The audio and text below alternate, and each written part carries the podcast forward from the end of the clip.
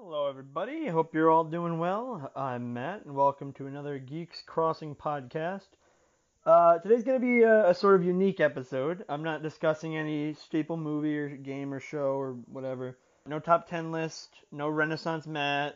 I am just laying out a concept, as the title of this video would have you believe, a concept for a Pokemon game. I've discussed on this podcast before, I'm a huge Pokemon fan. For those of you just tuning in, this is your first episode or your first time hearing my voice. Yeah, uh, big Pokemon fan here. Like many other very casual gamers, because I'm also a very casual gamer, it's really the only RPG I've ever experienced and, and come to love. I, well, I have dipped my toes into Undertale actually, but that, that's that's a story for another day, and I'm not even close to done with it. Uh, like every other Pokemon fan on Earth, occasionally I think about what I would take away or add to uh, the franchise. I entertain the hypothetical scenario in which Game Freak calls me one night and says, "Hey, random guy I've never heard of, why don't you take over the conceptualization for the world and story of the next generation?" Which is just like, "Hey, uh, make our story tell tell a story for us." now, for this conceptualization, I'll be going through a lot. I was going to come up with some Pokemon ideas, like for the actual creatures themselves, but I don't know. Like I have some old drawings from when I was younger, but I I really this is more the sake of uh, first of all, I'm not as uh, amazing a digital artist as many would believe, and as many other people are. I'd love to see if anybody has any ideas after you hear this story of of ideas for the box legendaries or ideas for the starters or what. I'd love to see if you're artistically inclined. Please show me in the Discord, but no actual creatures. So my main talking point is going to be the setting and the plot of this hypothetical region because I'm a storyteller by nature. Uh, that's just something I really love. A world builder. I've expressed that before. I, I think in my uh, top 10 cartoons of the 2010s, I really went into Korra for its great story uh, world building. But anyway, yes, uh, I love that. So I decided I would just kind of do that uh, for a Pokemon game of my own creation. Uh, one major inspiration for this concept is the idea of Pokemon games with rich stories, something that people have been really hoping for for a while. Uh, it's been a while since I played Black and White and its sequels, but I think those arguably had the strongest and most serious stories out of any game. Sun and Moon tries, and its story's pretty good too. It's pretty strong. Plenty of twists and turns. But there's an awful lot of mandatory cutscenes. It's very infamous for that. Weird pacing at times kind of takes away. And I'm not really going to delve into that. I'm just giving a broad idea of a region, you know, its trainers, its history, I didn't actually design a linear path of how you go and and what happens at the end or or, or whatnot. Um, and again, I didn't talk about what Pokemon are here, but you know, that, I just really like the idea of Pokemon games with rich stories, as everybody else does, I'm sure. So I don't know, figured I'd, I'd give it a shot. And again, I was inspired by the rich stories that they tried to accomplish in Sun and Moon, and they accomplished a little better in Black and White. The other games, uh, they try to develop something of a story, but a lot of it ends up boiling down to go chase around an evil team. Uh, Ruby and Sapphire, Diamond and Pearl, even the original two generations are really amazing games, but they fall prey to this bare bones story. Gen 2 especially really lacks in the department. It just kind of borrows the evil team from Red and Blue. Ruby and Sapphire, Diamond and Pearl, I'll give them. They are a lot stronger with their stories, but still very, very reliant on the evil team, which isn't a bad thing. Because Black and White and Sun and Moon, I said had really great stories, Black and White especially, and it usually revolved around the evil team. There's nothing wrong with the story being revolving around the evil team, but I think there's more to that. That you could build on that. Yeah, uh, Gen 8 also sort of tries to be different. The evil team is such a small part of the game, it's laughable, and they kind of try to do the powerful twist villain and his villainous henchman twist that Sun and Moon did, but it's much weaker. And though many character concepts were interesting, uh, like the idea of a friendly rival who gets more and more discouraged as he loses to you over and over again, I like that a lot uh, but for every one of these, you have a character arc like uh, Bede and Marnie, which uh, pretty much go nowhere. Even though they had a lot of potential, they were great characters, but they didn't do anything. Compare that to what's his name, Hop? Yeah, I get him mixed up with Hau. But Hop has a, is a boring character, but they actually did a pretty cool idea with his story where he gets more defeated as you fight him. Another big inspiration for this concept that I'm going to give you, that I'm still hyping up, uh, is the concept of two games in every Pokemon generation. A few people think about that anymore, really. It's just so obvious to a lot of us. Pokemon Red and Blue, Gold and Silver, Sun and Moon, Sword and Shield. Why, why is that? Why isn't there just one game? A big part of that is to sell, of course, uh, but you'd think by now, almost 25 years later, they'd at least provide some level of a meaningful difference, other than just having version exclusive wild Pokemon and box legendaries. It's a pretty much an identical game. And I, I again, I, I do admire Gen 8's attempt to mix it up a little by not only having version exclusive wild Pokemon, but also version exclusive gym leaders. That was certainly an interesting touch. I, I appreciated that. But that's really the most we've ever gotten. So I, would love to build off of that in my own concept. Why should there be two games? Why? That's that's another big thing. Storytelling and reason for existence. Uh, I'm not claiming to be the most talented storyteller to ever walk the earth, and maybe when I'm done with this episode, you'll think to yourself, "Man, my Pokemon, my favorite Pokemon generation had a way stronger story than that. This guy's nuts." Uh, this is just supposed to be for fun. It's it's uh, it's very unscripted, just to get you thinking about what can really be accomplished in the world of Pokemon games. So yeah, anyway, here here goes. So title wise, I'm thinking Pokemon East and West. I will explain this. It is important that it's not North and South. I will also explain that. It has to be Pokemon East and West. I imagine for the region, I think of New England. I don't really think it matters at the end of the day because I, I do believe the overarching story I came up with could probably fit into any region, regardless of what real world location it's inspired by.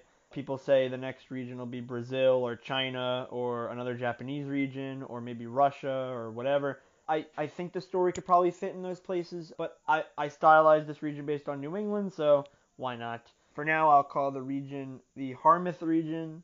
Uh, a portmanteau of the words harbor and Plymouth, like Plymouth Rock. Uh, that'll kind of come into play in the story. You'll hear. Doesn't really matter. It'll make my description a lot easier though, so I don't have to refer to it as the region, the region. We'll go with Harmouth. Starting town is where things get interesting. We have two different ones, uh, and it depends on which version you get. Each one is on a different side. Pretty much, the region and the shtick of the region is it's split sort of into two halves the eastern half and the western half. The western half is much more natural. You got forests and mountains and maybe even a volcano or a ravine. And then the eastern half is a lot more man developed. You have electric power plants, bigger cities, airport, you have a huge harbor, you have a beach. That area connects to the sea, sort of. So yeah, that kind of becomes important. And depending on which game you start with, you start in a town close to the center of the region. So if you get Pokemon West, your town is a little bit to the west. You start Pokemon East, a little bit to the east. So you head to a town, uh, either on your left or your right, depending on the game. You head to a town located relatively in the middle. It's like this sort of neutral hub area, or hub town, I guess, to get to the professor's lab. I know the professor's usually in your starting town, but this isn't always the case. I was inspired by Diamond and Pearl in this instance, uh, where you have to walk through the first route to get to the small town with Professor Rowan's lab. It's like that. You have a little town, you go to a slightly bigger town, and that's where the lab is. This is this game's Sandgem Town, if I'm remembering that town correctly. So your rival would appear at the lab with you and would come from the other game starter town, making you both sort of the favorite sons of your respective towns. In addition, the professor's daughter also serves as a quasi rival. Since Black and White, most games have given the player multiple rivals. X and Y, we got a whole bunch. Sun and Moon, we got Hau and Gladion. You got a million in Sword and Shield. I like that. This isn't really too much of a surprise, but I, I like that, that that it exists to an extent. Maybe not too crazy, but just two is good. So it still keeps it a little personal. So your rival from the other game starter town uh, will be more of a jerk rival, but he won't be a complete tool. All right, he'll be very well read on type advantages, and he will utilize them in the hopes of becoming a better trainer. That's going to be his shtick. He'll have an air of cockiness to him. I can see him point blank criticizing gym leaders after defeating them, either to their face or behind their back, pretty much saying, "Oh, you're weak. You only use one type. Like that's a technical error. You should use blah blah blah blah blah." Like this know-it-all who also points out this old Pokemon thing that everyone always makes fun of. Like, really?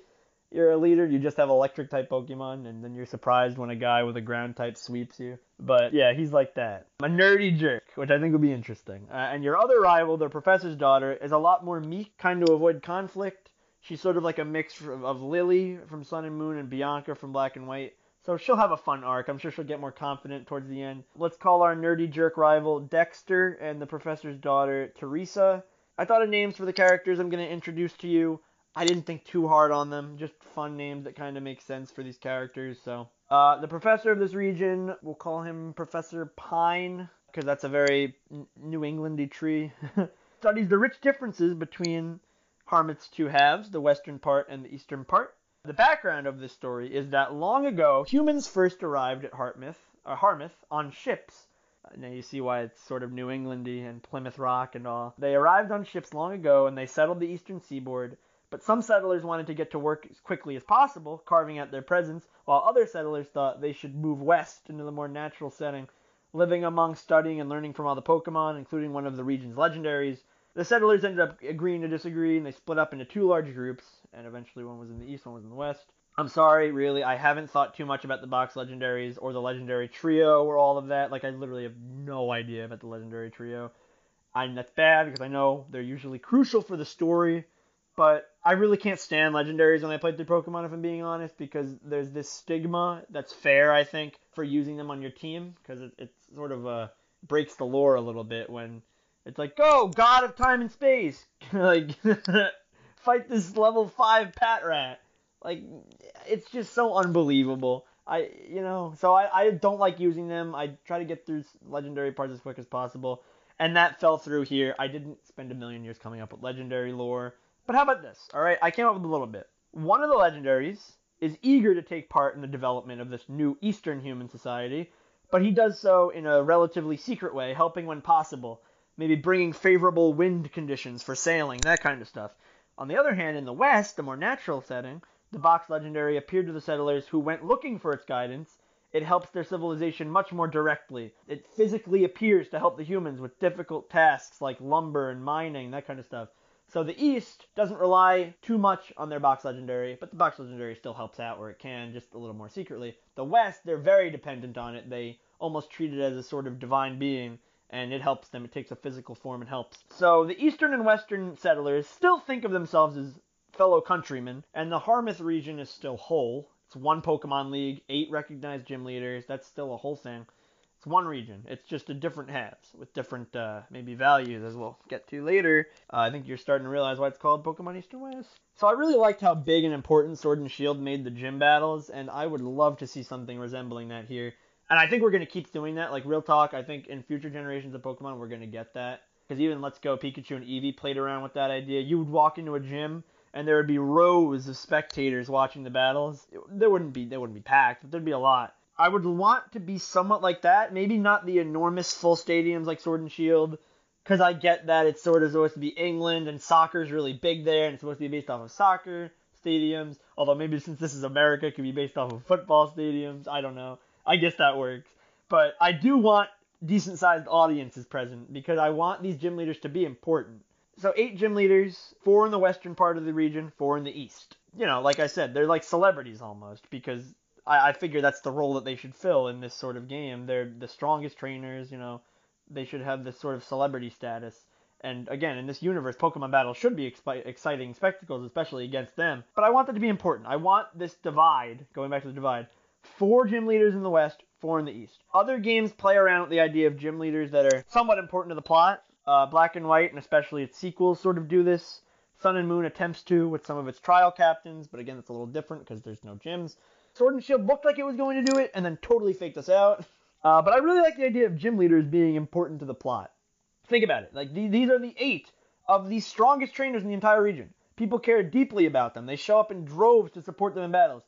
Totally geek out over them every chance they get. They're the most powerful and important people in their region. So why shouldn't this be incorporated into the plot? So I have decided on these eight types to be represented: bug, flying, psychic, fighting, fire, water, ground, and electric. Eight gyms, and no particular order, by the way. I just know that those eight are going to be represented. So if you couldn't tell, the story of Pokemon East and West is eventually going to lead to a divide in the region, a battle between the East and the West, and even the gym leaders will be forced to turn against each other. now, I think you can understand why I didn't want to make this Pokemon North and South, because it's about a civil war and civil strife, and I think that hits a little too close to home for certain uh, American audiences. I don't know. There, there honestly might be uh, countries in this world or regions where there's an eastern-western divide, and if so, this might be a tricky, touchy subject there.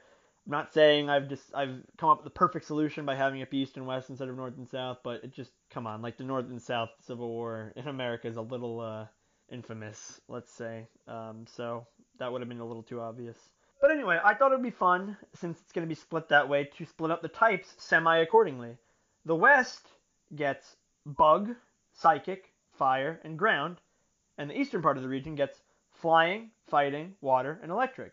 Uh, you know, it, there's sort of a relationship here. Fighting, flying beats bug, but psychic beats fighting. But water beats fire, but ground beats electric. So it's sort of like each side, four and four, have two that beat each other, two that lose to each other. Kind of a cool little idea. I don't know. There's obviously some little advantages, like oh, you know, electric beats water, even though electric and ground are supposed to be the relationship. But I tried to sort of design the gym leaders almost as four duos in a way at least with the type advantages and and their personalities too, which I'll get to. I, I tried to think a little bit about their appearances and personalities of every gym leader. So let's just run through those because you know why not? If anything, these are ideas for gym leaders. They don't have to necessarily appear in this region, but I think they would be at home here. The fighting guy, he'd be the son of some big famous fighting type master who's since left the region to grow even stronger.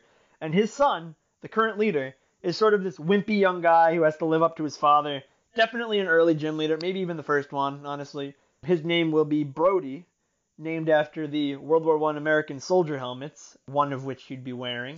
I could see his gym sort of being stylized like a, a battlefield almost. I don't know if trenches being included would be too close to home, and honestly too European to be honest. But anyway, uh, the psychic leader, Brody's opposite, I see as a scientist who many suspect has lost her mind due to experiments or what she discovered during them. So she'll occasionally be babbling on about whatever saying things that don't appear to be making any sense. Maybe they secretly do. I don't know. I could see her having those swirly glasses, like in typical cheesy Pokemon fashion. Her insanity seems to cause her to barely consider her actions, while Brody is doubtful and cautious in his own abilities. So there's sort of this yin yang, which I'll try to do for all the duos.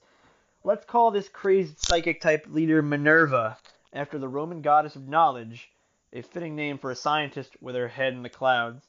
The water gym leader would be a lifeguard on the beach area of the eastern part of the region. He'd be a very stereotypically chill guy, but who knew the seriousness of his position and respected it.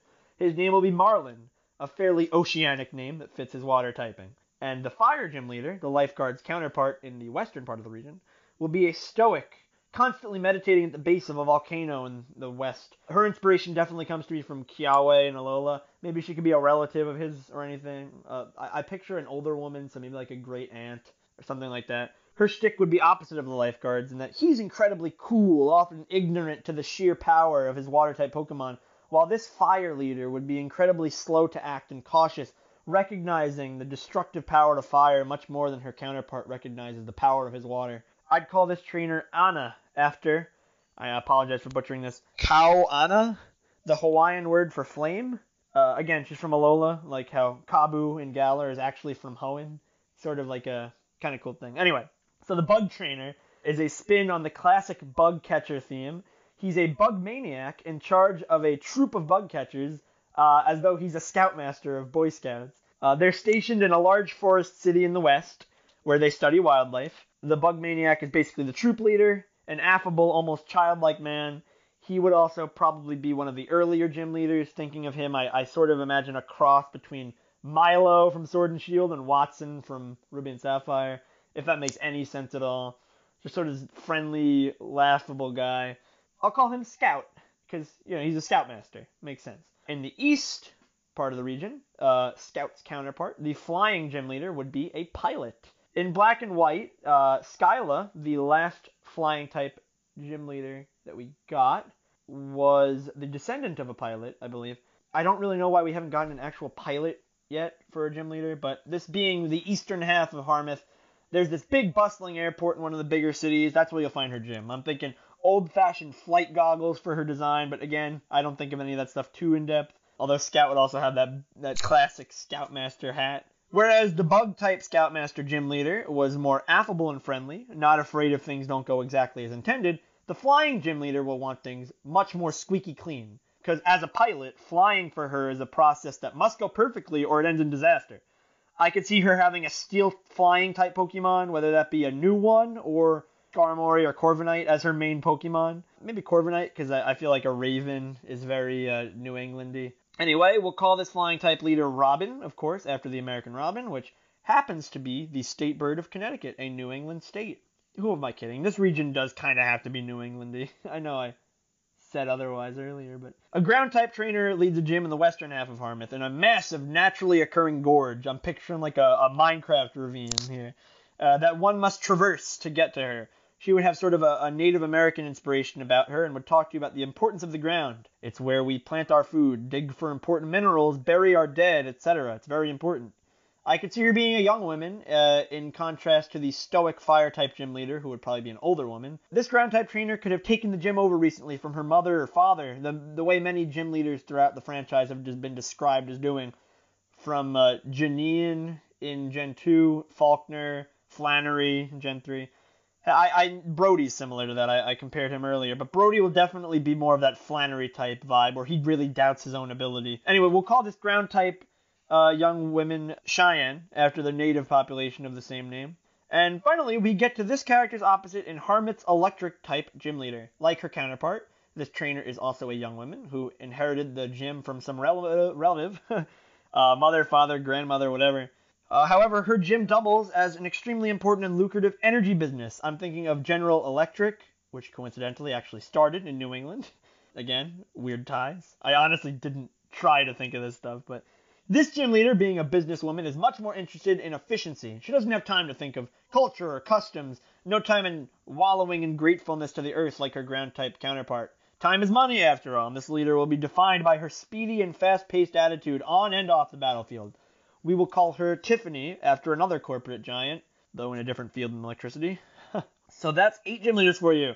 We got Brody, the fighting type, Minerva, the psychic type. We got Marlin, the water type, and Anna, the fire type. We got Scout the bug type and Robin the flying type. And we got Cheyenne the ground type and Tiffany the electric type. So what do you think they'd look like? Uh, if any of you, again, are artistically inclined, I would love to see what you've got. Another fun thing I noticed is that each gym leader corresponds to a certain part of their region. In the east, you have gym leaders for military, fighting, industry, which would be electric, transportation, flying, and fun, which is water, the lifeguard. Uh, while in the east, there's gym leaders for the earth, ground, the forest, bug, destructive forces, fire, and just plain randomness, psychic. The main theme driving the tension is that each side thinks itself superior to the other. The eastern half of the region sees itself as advanced with its technologies and society, but the western half sees itself as more in tune with nature and Pokemon. Both eye each other with suspicion. I should make note though that, that both sides of the region would believe in working with Pokemon, of course. There wouldn't be a game without that if, if like the eastern half didn't use them. the western half is just more naturally inclined. With this stark difference between the two games, you pretty much get to play from a totally different perspective depending on which one you get. I wondered if, if maybe the gym leader should treat you differently depending on which side you're from, but that doesn't really seem to fit the Pokemon spirit to have a gym leader yell at you after you beat them just because they're angry that they lost to someone from the other side of the region. I don't think they'd let this impact their battling you. Maybe little dialogue stuff here and there. I don't know. They may not do it while they battle you. And, and this will play into the Elite Four as well. Oh, I should note though before I get to the Elite Four, I think the the trainers. It's important to note that the gym leaders. I don't want you to be have to uh, fight all four on one side, then all four on the other. I think it should zigzag. You fight one in one half of the region, then you go and find your way to the other, your journey throughout the region will be very zigzaggy. It's not like you do all the east, all the west. That doesn't seem to be fair and a little too linear for me. But this divide will also play into the Elite Four, which, for the first time since Gen 6, will once again be comprised of four completely new type specialists. In Sun and Moon, the Elite Four are comprised of one new trainer and some old kahunas, and in Sword and Shield, they've done away with the concept of the Elite Four altogether. Part of me wonders if this is a desire to make the Pokemon games more simple eight strong trainers, then one champion who's the strongest of them all. When you think of it like that, it is kind of weird that the Elite Four is a thing at all, but I want to bring it back in this hypothetical Pokemon East and West because I find it perfect for the divide of the gym leaders. Uh, with four of the most powerful trainers in the region present, we can split them two and two and have them take sides in the East West split, further creating this feeling that the champion is isolated in this broader division. In the Elite Four, I'd put type specialists of Poison, Ice, Dragon, and Fairy. I would split them where Ice and Fairy are from the western part, and Poison and Dragon are from the eastern part. I know what you're thinking. A, dragon type on the less natural side? I'll explain though. But the Poison type Elite Four member would be a middle aged man, sort of like Giovanni as I envision him, who, like the Electric type gym leader Tiffany, Uh, he owned and operated a waste disposal facility for the Eastern Shore Board. He's he, like Tiffany. He's a sort of a, a business guy. Seems to make sense. Poison for a waste disposal facility. His rival, the fairy type specialist, would be a young girl, like the fairy tale girl trainers, a child prodigy who trained in perhaps one of the more mystical forests of the western region and has a love for all things cute and fluffy. These, tr- these two trainers would be named Goose and Lacey, respectively. The ice type specialist would be a researcher, a pale skinned young woman with white blonde hair who hails from the colder region of the Northwest, reflected in very thick woolly clothing, maybe a parka. The dragon type specialist is a broad shouldered older gentleman, also appearing to be of Native American descent, uh, an architect whose work can always be seen with his draconic gargoyles around the eastern cities and who hails from the rocky archipelago of the Northeast. I think depending on which game you get, these two will be kind of important. They might be like the champion's closest friend, depending on which game you have. Like if you have East, then uh, Pokemon East, then you get the dragon guy, who I think will be called Hunter. He will be sort of close-ish to the champion, and uh, the girl, the Ice type specialist named Aurora, will be closer to the champion slightly if you get Pokemon West. And I imagine that at some point, depending on which game you have, you can find one of them in their areas of interest. So, like maybe in the post game or, or before you fight the Elite Four or whatever, you find Aurora in the Northwest if you have Pokemon West. And if you go to the extreme Northeast, you find Hunter if you have Pokemon East. And they'll help you encounter the box legendaries. I don't know. That seems to make sense. Maybe that'll be the typing of the legendaries too Ice and, and then Dragon. I don't know. But important, there will be one town or city relatively center based in the region. Like I said earlier, this will probably be the region or the town in Harmouth with the professor's lab. But it's a town that's a hub of neutrality and cooperation. The professor's based here, the champion is from here, and even the evil team leader is from here. Maybe the three of them could have grown up together, like how Kukui and Guzman knew each other in Sun and Moon. I always thought that was cool. Love to see more stuff like that. But I'm getting ahead of myself. Before we get to the evil team, we'd have to talk about the champion, considering we just talked about the Elite Four. The champion is a normal type user, uh, and like I said, he's isolated. He's from a town where cooperation with both sides of the region is key.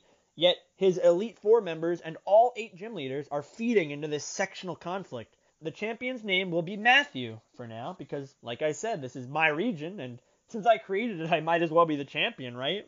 Plus, I love the normal type. I think it gets way too much hate, and uh, it would be very uh, unique to have a a normal type champion. I don't know. It, it, we've never really had that before. We've had a steel type. Uh, um, and now that I think about it, I could see some backstory lore with. I mentioned earlier, Brody's dad is like a really strong fighting type leader who left and left his son in charge of the gym. Maybe there's something there because fighting beats normal. I don't know. Maybe there's some dark past where they're they were rivals or something. I don't know. Uh, that's totally irrelevant. I'm totally rambling, but this is just a conceptual conceptualization anyway. Jokes aside, I'm the champion. Maybe this neutral town can be slowly declining in population. I imagine Matthew could have been a gym leader here. Perhaps a cutscene in the game would see you run uh, into him at his old gym, now abandoned since there aren't enough strong trainers in the town left for there to be a replacement with him reflecting on the decline of this neutral ground. Maybe this can be even how you meet him, honestly. This brings us to the evil team.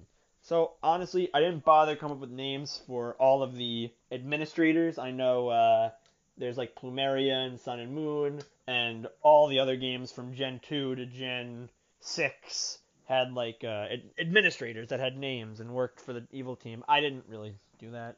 sorry, not sorry. I didn't have to bother. I do think we need to have a step up from Team Yell because Team Yell is depressing, uh, and that is where Team Unity comes in, uh, led by Halpern, a round, friendly man with a bushy beard and rose-colored glasses. Maybe that's too on the nose.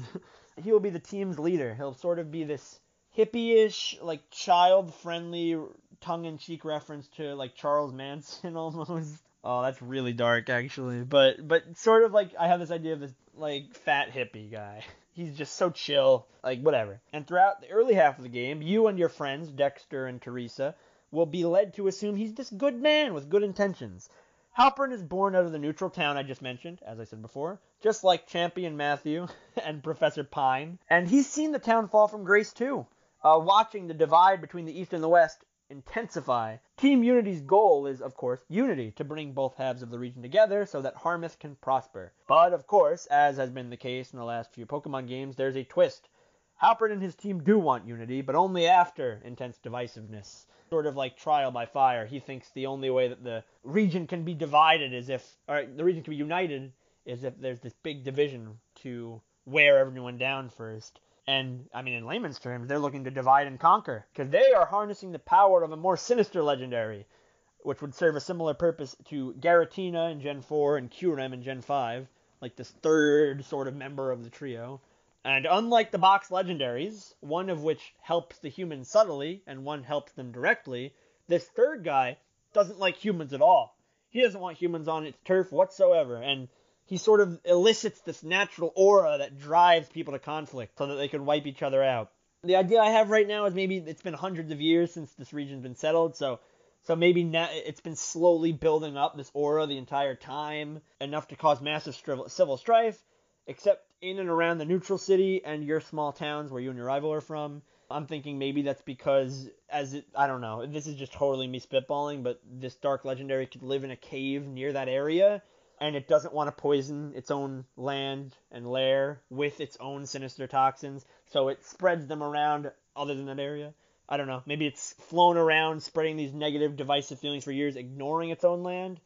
Certainly possible. Or thinking about it more, because that's kind of a cop out. Maybe it hasn't done any spreading of negativity, and the civil strife is sort of natural between the two sides, and Halpern and his team Unity just want to make it worse. They want to get this evil legendary sort of this aura and just spread it immediately, which will make it immediately uh, violent or whatever. I don't know. Uh, really don't know. Uh, but but pretty much this is all leading to you and I guess your rival too. But of course, as is the case with most rivals, you and your rivals will battle over and over again. And eventually, Dexter will say like in a moment of clarity, oh, you're the strongest trader here. It has to be you. Blah blah blah blah blah. And you can fight the legendary and blah blah blah. Probably get the box legendaries help in uh, uniting the region. Maybe there's like a battle between the box legendaries, or maybe the two box legendaries team up, and it shows the whole region like, oh look, they're teaming up. Maybe we can team up too. Blah blah blah. I don't know. But eventually, of course, Halpern and his team will be defeated. I could see Harmouth or Halpern becoming sort of good again at the end, like I don't know, like redeemed. That tends to happen. The whole big message of the story is it's okay for the eastern and western peoples of Harmouth to feel pride towards their own institutions, traditions, and innovations, but they shouldn't let this overcome their ability to live in peace, cooperating in one region. The end. Happy ending. After that, this will be one of the games where the story's done before the league. It will be you after all is said and done you get to fight the Elite Four. They're much uh, they're in clearer heads now, and that's another thing too. I think is cool about this game is I, I want you to be able to meet the Elite Four before you fight them, because that always annoyed me in the old games. Is that you you met all the gym leaders. Occasionally they'd even come out and do stuff like in Black and White, but the Elite Four never showed up to anything. They were so boring. You'd never even heard of any of them until you walked into their hallowed halls and they were standing there like, "Hello, I'm Steve. I'm the fighting type guy." Like, "Oh, cool. That's cool that you're strong, but I haven't even met you before in my life and the region was just almost destroyed by an evil team and you did absolutely nothing." So that's kind of this idea. Why can't the gym leaders in the Elite 4 do anything? Well, it's because they're under the same spell. Like they're getting divided too. I just I love all right, maybe I'm tooting my own horn, but I really love this concept just for what it means to the people of the region. And if you're curious, I, I could see Minerva, the psychic gym leader, being somewhat of the leader of the gym leaders on the western front, while in the east, the leader type figure would probably be who would fit the role? Maybe Tiffany. I could see that. Yeah, so so I thought that was very fun, and just this idea that I, I, I think the climax of the game too would be this big, huge angry Pokemon battle between leader on leader, like uh, the duos, as I described the gym leaders as four sets of duos, them going up against each other. Then you get to meet the Elite Four because they're at each other's throats too. And then when all that's said and done, and that big box legendary, you know, sellout moment, like I said earlier, happens, and Harmouth's defeated, then you go to the Elite Four, and you're like, "Oh, I remember you. You were in that big battle." Or, "Oh, yeah, I recognize this this uh, Goose," or "I recognize Hunter." And this makes sense to me. And like I said, Hunter and Goose, uh, Hunter and Aurora might have some role in even getting to the box legendaries. But I, I'm getting ahead of myself. Just this idea that you recognize them. Sun and Moon did that, obviously, because the Elite Four was made up of people you already met. But I like this idea better, where there's well, not better. I'm sorry. No offense, Game Freak. You come up with good ideas too.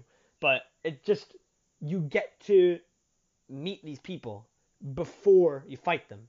I don't know. Maybe even the gym leaders could be like that. Maybe you see them around, uh, like, oh, you know, I don't, I don't feel so good about that guy over there. Like, I don't trust uh, that Minerva, or oh man, I don't really trust Marlin. Like, whatever, you know. So you fight the Elite Four, and finally you're met with Champion Matt. I don't think this will really be a dramatic moment, like, oh, Matt's the champion. I guess it could be, but he might tell you in the normal gym. Like, I could see that moment where he meets you in his old gym. Like, yeah, I'm the champion now. I thought somebody else would take over my gym, but sadly our little neutral town here is declining, blah, blah, blah, blah, blah. So he becomes a friend to you, like Steven in Gen 3, which coincidentally is the last Pokemon game I replayed like a month or two ago. So you have a grand battle with Matthew. it's not technically me, but because I'm not referring to him as me, but more or less it is. You beat him, you become the rightful champion of Harmouth. Everybody loves you because of how you helped unite the region. And scene. And then post game. Honestly, didn't think much in the way of post game. I know I really would love if Looker showed up, because I do like the trend of Looker being a character in every single Pokemon post game, except Sword and Shield as of right now. Come on, uh, Crown Tundra, please change our minds. But I want to uh, actually open that to you guys because I didn't think of a post game idea. Hearing what I just described, did you like it? Do you think it's a good idea?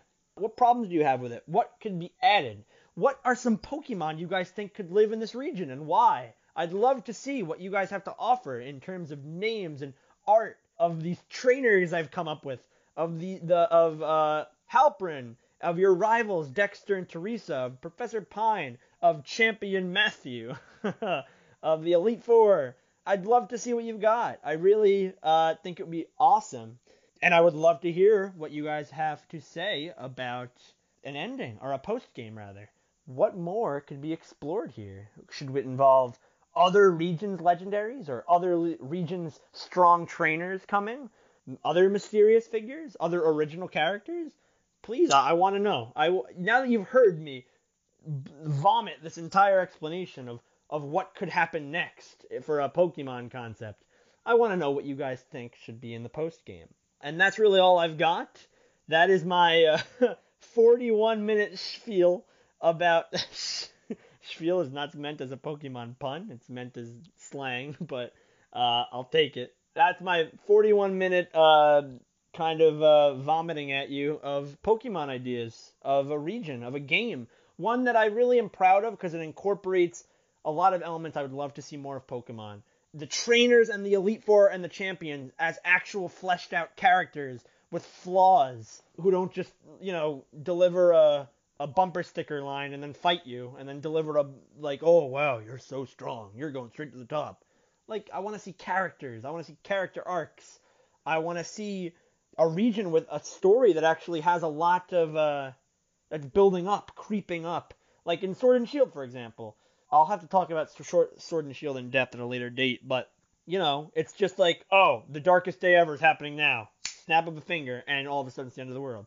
This is sort of this creeping negative aura, this creeping strife. It's more realistic. It's more. It's kind of grittier almost. And yeah, and just the idea too of getting two games and getting your money's worth on them in one region, in one game, you get to sort of play through the as a as a child of the western part of the region.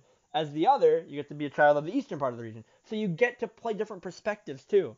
I don't know. Maybe even I mean I I, I like the idea of character um, customization. I, I like that a lot. But if there wasn't any, I would say honestly, the protagonist would probably look different in depending on what game you got. I think that would be kind of cool. But that, my friends, is all I have for this region and why I'm a big a big fan of what I've come up with just because of the story, the characters, and the sort of lore, I guess, are, are unique and I would love to see more stuff like this in Pokemon because I love Pokemon. I'm a geek for it. I wouldn't be here if I wasn't. But I just want to see more of the from the franchise. And again, I'll talk to you about Pokemon Sword and Shield at a later date, but it left a lot to be desired, but it also gave me hope for the future of the franchise. Uh, with some of the elements it's included. So yeah, that's what I've got. I, I want to know what you guys think. I want to see your designs for my trainers, um, maybe the main character, for your rivals, for the leaders, for the Elite Four, for the champion, and for Pokemon. I want to see you come up with some fun creatures, the starters, the legendaries, the Route Oneers, anything you might find in here. I'd love to see it. Or that sinister creeping Pokemon that Halpern wants to use. Or Halpern or Team Unity Grunts. Show me anything. I want to see some art. Or I want to hear from the fellow storytellers of the Geeks Crossing community. What should happen in the post game? I want to know. What do you think? Because that's another big gripe that we have with uh, we Pokemon fans have with our games is there is not a satisfying enough post game.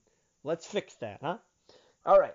So I hope you guys like the world of Pokemon East and Pokemon West. Oh, and of course I want to know which region or which game you'd get. And this has been a Geeks Crossing podcast. Thank you so much for listening.